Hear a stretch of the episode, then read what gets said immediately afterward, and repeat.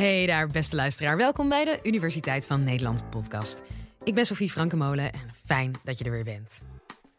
Van een ijskoude douche in de ochtend eh, ben je, als je dat doet, misschien wel in één keer heel goed wakker. Maar is zo'n ijzeren plens wel gezond? Thermofysioloog Hein Dane van de Vrije Universiteit Amsterdam onderzoekt hoe ons lichaam reageert op koude temperaturen.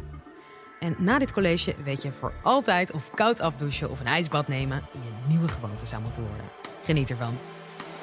Live vanuit Club Air is dit de Universiteit van Nederland. S ochtends vroeg, direct uit je warme bed. Zo onder de ijskoude douche. Wie van u doet dat? Weinig. Eentje, ja. Toch wordt het steeds populairder. Je leest er ook steeds meer van. Het is echt een hype aan het worden. een andere hype is winterzwemmen. Mensen die in meertjes of in koude rivieren gaan zwemmen en op die manier proberen aan de gezondheid bij te dragen. En wie kent Wim Hof niet? De Iceman. Heel bekend. Voorbeeld zit vaak in ijsblokjes en claimt ook dat blootstelling aan kou allerlei gezondheidseffecten heeft. En dan cryotherapie. Een ruimte waar met vloeibare stikstof de temperatuur wordt teruggebracht tot ver onder nul, soms wel min 110 wordt geclaimd. En ook daar worden allerlei gezondheidseffecten geclaimd. Is dat nou wel zo verstandig? We weten ook dat er gevaren aan zitten. De eerste mensen met swimming failure, mensen die verdrinken in de koud water, wordt al gesignaleerd.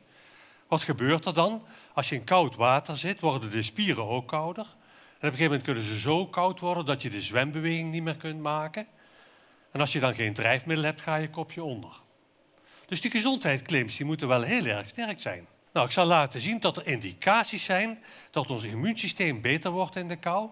Maar ook dat we nog geen keiharde wetenschappelijke uitspraak kunnen doen dat een koude douche en die koude blootstelling gezond is. Ik loop met u al even, allemaal door. Ik ben thermofysioloog. Ik doe onderzoek naar het effect van hitte en kou op menselijk functioneren. En ik doe dat meestal in klimaatkamers. In die klimaatkamer kunnen we de temperatuur variëren van min 20 tot plus 60. We kunnen de luchtvochtigheid kunnen we controleren. We hebben wind hebben we erbij kunnen we maken en we hebben kunstzonne. Dus op die manier kunnen we vrijwel elk klimaat van de wereld kunnen we nabootsen. En daar werken we met proefpersonen, stoppen we daar mensen in en op die manier kijken we naar hun reactie. We kunnen een woestijnklimaat maken, heet en droog. We kunnen een jungleklimaat maken, erg belastend, want dan kunnen we ons zweet niet verdampen, heel vochtig en warm. En op die manier verzamelen we onze kennis. En hoe meer ik dat soort onderzoek doe, hoe meer ik begrip krijg voor hoe fraai dat lichaam in elkaar zit. Eigenlijk is ons lichaam heel cool. Het zit heel mooi in elkaar. En ik wil met u even die mechanismen bespreken die wij hebben. Wat er gebeurt als we onder een koude douche staan en als we ons aan koude blootstellen. Het eerste wat we doen als we in die kou komen, is dat we proberen die warmte in ons lichaam vast te houden en niet kwijt te raken. Dat gaat heel mooi. Die kern die wordt heel warm en die die omgeving, de armen en de voeten, die koelen af. Dat gaat met bloedvaatjes in de huid. En als het koud wordt, trekken die samen. En die bloedvaatjes die liggen eigenlijk in een vetlaagje. Het bloed gaat langzamer lopen. Ik ga minder warmte aan de omgeving afgeven. En op die manier hou ik mijn warmte vast. Het gaat wel ten koste van de temperatuur van mijn handen en voeten. En dat is ook het eerste wat je merkt. En dat kan soms heel extreem zijn. Als we extreem koud zijn, en het is ook nog eens koud in die omgeving, dan kan het zelfs zo zijn dat die doorbloeding van die handen en voeten in een kritische fase komt. Heel bekend is de loopgravenvoet. Mensen zijn vaak onder voet, koud, lokale omgeving ook heel laag. En dan spreken we wel eens van een fysiologische amputatie. Die schade kan zo ernstig zijn dat je ook je gezonde weefsel gaat verliezen. Dus die bloedvaten in de huid is eigenlijk de eerste reactie waarmee we die warmte proberen centraal vast te houden. Bijzonder effectief. Je ziet het ook vaak als je rondkijkt, het is hier redelijk warm. Dan zie je vaak wat meer kleur op de wangen. En als hier de thermostaat wat teruggedraaid zou worden, zou ik wat meer witte gezichten zien. Allemaal een indicatie dat de doorbloeding van de huid een heel belangrijke manier is om die fijnregeling te doen. Schiet die methode toch tekort, koelt mijn lichaam af, dan heb ik nog een extra reactie. Ik kan warmte maken door te gaan rillen. En om een beetje een beeld te geven, zoals u hier nu zit in rust, maakt u ongeveer 100 watt aan warmte. Een flinke gloeilampen. En als je gaat trillen, dan kun je vier keer zoveel aan warmte maken, 400 watt. Die spieren trekken samen, die genereren warmte. Klappertand is ook zoiets, ook warmte genereren. En op die manier kan ik ervoor zorgen dat die afkoeling van mijn lichaamstemperatuur ook een beetje wordt gestopt. Het allerbelangrijkste mechanisme wat we hebben is ons gedrag. Als het echt heel koud is, dan gaan we ons kleden. We doen een sjaal om. We zorgen ervoor dat we voldoende kleding dragen. We gaan in een warme omgeving gaan we zitten. Even trouwens een tip voor die kleding. Als je bijvoorbeeld handschoenen aantrekt, doe dat dan als je warme handen hebt. Niet als je koude handen hebt. Want als je over nadenkt, kleding vertraagt de warmteafgifte. Als ik koude handen heb en ik heb handschoenen aan, het is buiten koud, dan doen ze niks. Pas als ik warme handen heb en ik doe die handschoenen aan, dan vertraagt hij die warmteafgifte en hou ik langer warme handen. Mijn moeder gaf altijd die tip al mee. Doe nu je kleding aan en niet als je dadelijk in de kou buiten bent, want dan heb je er niks meer aan. Kleding is dus een heel belangrijk mechanisme. En um, als je zo alles op een rij gaat zetten, die bloedvatvernauwing, het rillen en die kleding, dan denk je van nou, we zijn heel wat mans in de kou. Maar als we dat gaan vergelijken met wat we in de hitte kunnen, valt het in het niet. In die hitte kunnen we heel goed warmte verliezen door zweten. We door, als we dat verdampen, koelen we heel sterk. En eigenlijk zijn we in de kou toch relatief onbeholpen.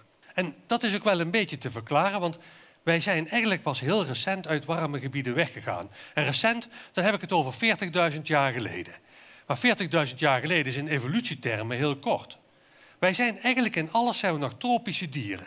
Onze fysiologische mechanismen zijn nauwelijks ingesteld op het omgaan met kou.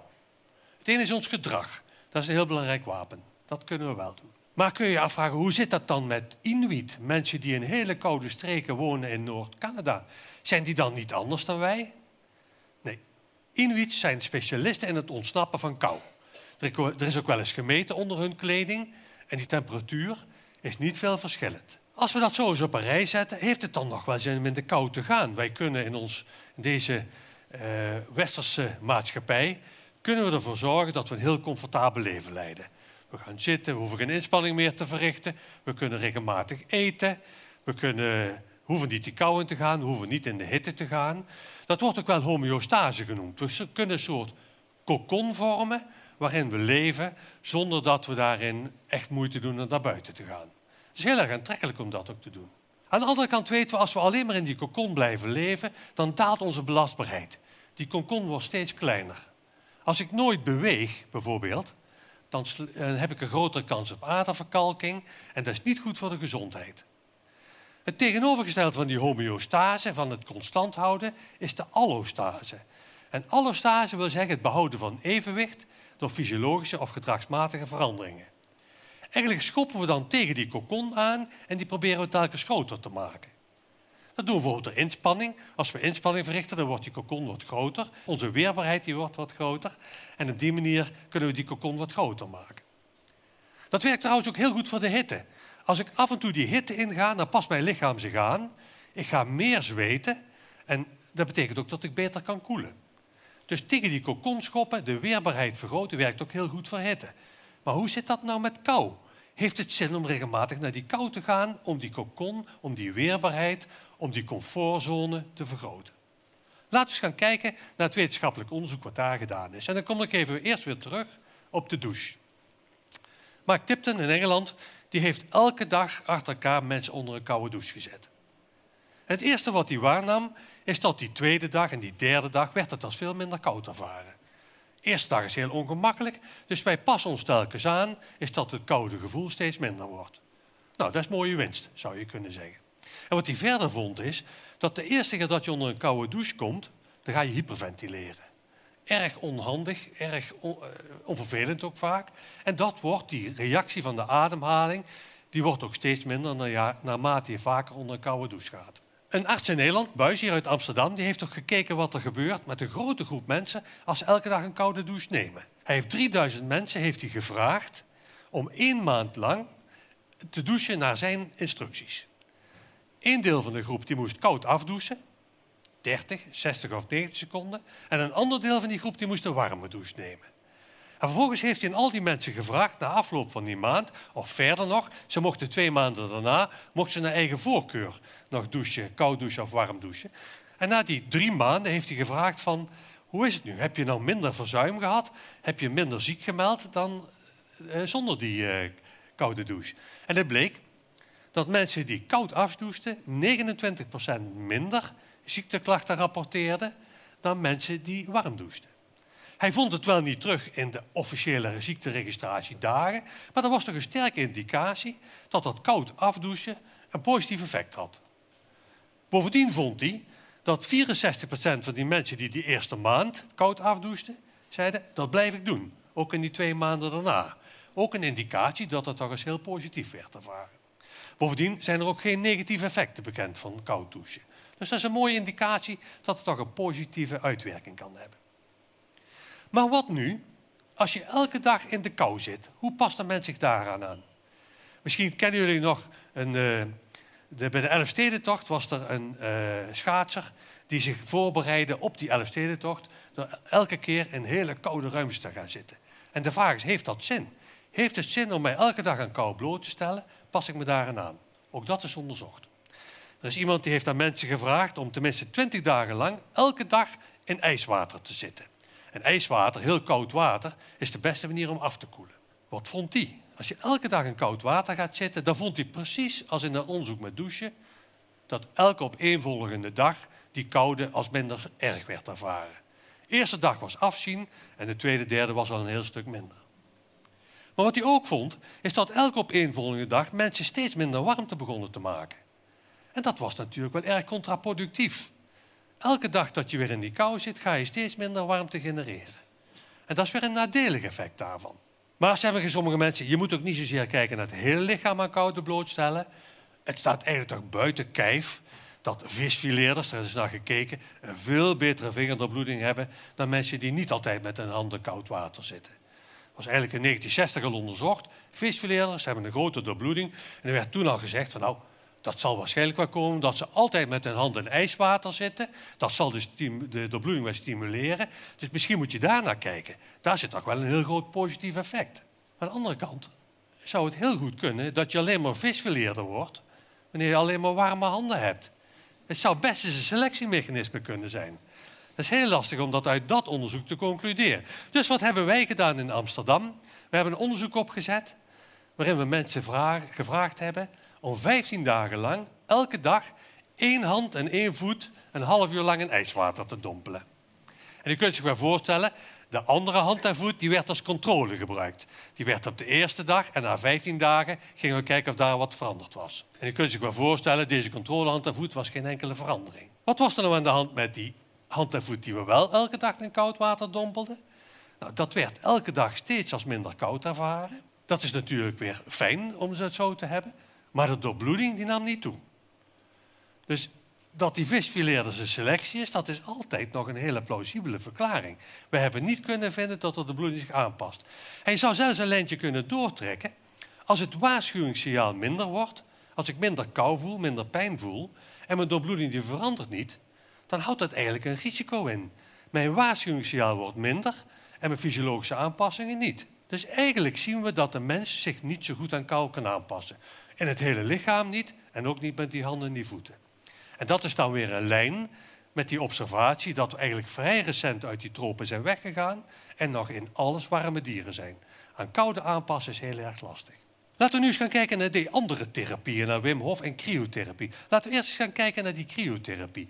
Mensen die in een koud bad zitten of in een hele koude lucht zitten, vaak direct na inspanning. Wat is daarmee aan de hand en wat is daar wetenschappelijke evidentie?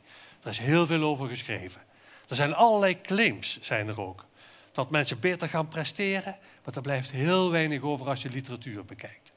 Er is één punt waar nog altijd discussie over is, en dat is of je minder spierpijn hebt door cryotherapie. Er zijn toch wel aanwijzingen dat als je meteen na afloop van de inspanning in een koud bad gaat zitten, dat dan op termijn de spierpijn wat minder is. Maar daar wordt heftig over gedebatteerd. Dan hebben we nog de Wim Hof methode. Wim Hof, een, een markante man en altijd bereid om mee te doen aan wetenschappelijk onderzoek.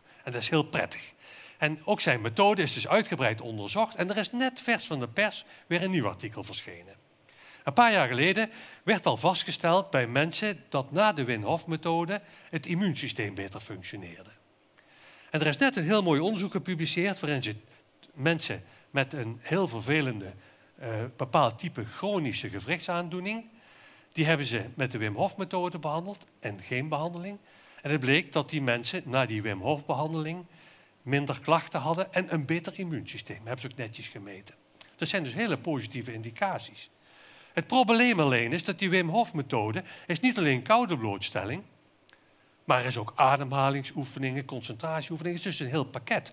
En die auteurs die zeggen terecht van die Wim Hof-methode lijkt positief uit te pakken. Maar of dat nou in die kou ligt of die andere factoren, dat weten we niet. En dat moet dus nog eens heel goed onderzocht worden. Terug naar de eerste vraag, terug naar de douche. We hebben dus indicaties dat die koude blootstelling gunstig kan zijn voor het immuunsysteem. Maar echt keihard kunnen we niet concluderen, omdat er allerlei factoren ook een rol spelen rondomheen. En eigenlijk moet je zeggen dat meer onderzoek nodig is om dat goed vast te kunnen stellen. Ik heb zelf ook nog één onderzoek gedaan voor mezelf. Ik ben zelf ook iemand die s ochtends eerst onder de koude douche stapt. En ik heb gemerkt dat als ik dat doe, mijn gasrekening daardoor daalt. Onomstotelijk. En het tweede wat ik heb gemerkt is, ik vind het toch niet prettig om heel lang onder die koude douche te staan. Dus wat ik ook gemerkt heb, is dat mijn waterrekening daardoor daalt. En mocht ik ooit in een bootje omkiepen in ijskoud water, dan troost ik me ook met de gedachte dat mijn ademhaling iets minder fel zal zijn. En iets minder zal hyperventileren dan wanneer ik niet onder die koude douche sta. Samenvattend, de koude douche, geen enkele reden om het niet te doen, maar die positieve effecten moet toch heel goed kritisch naar gekeken. Dit interessante college was van Hein Dane. En als je nou nooit meer een college wil missen, abonneer je dan op ons kanaal. En als je dat al hebt gedaan, super fijn, dankjewel. Volgende keer heb ik een aflevering voor je met alles wat je wil weten over accenten.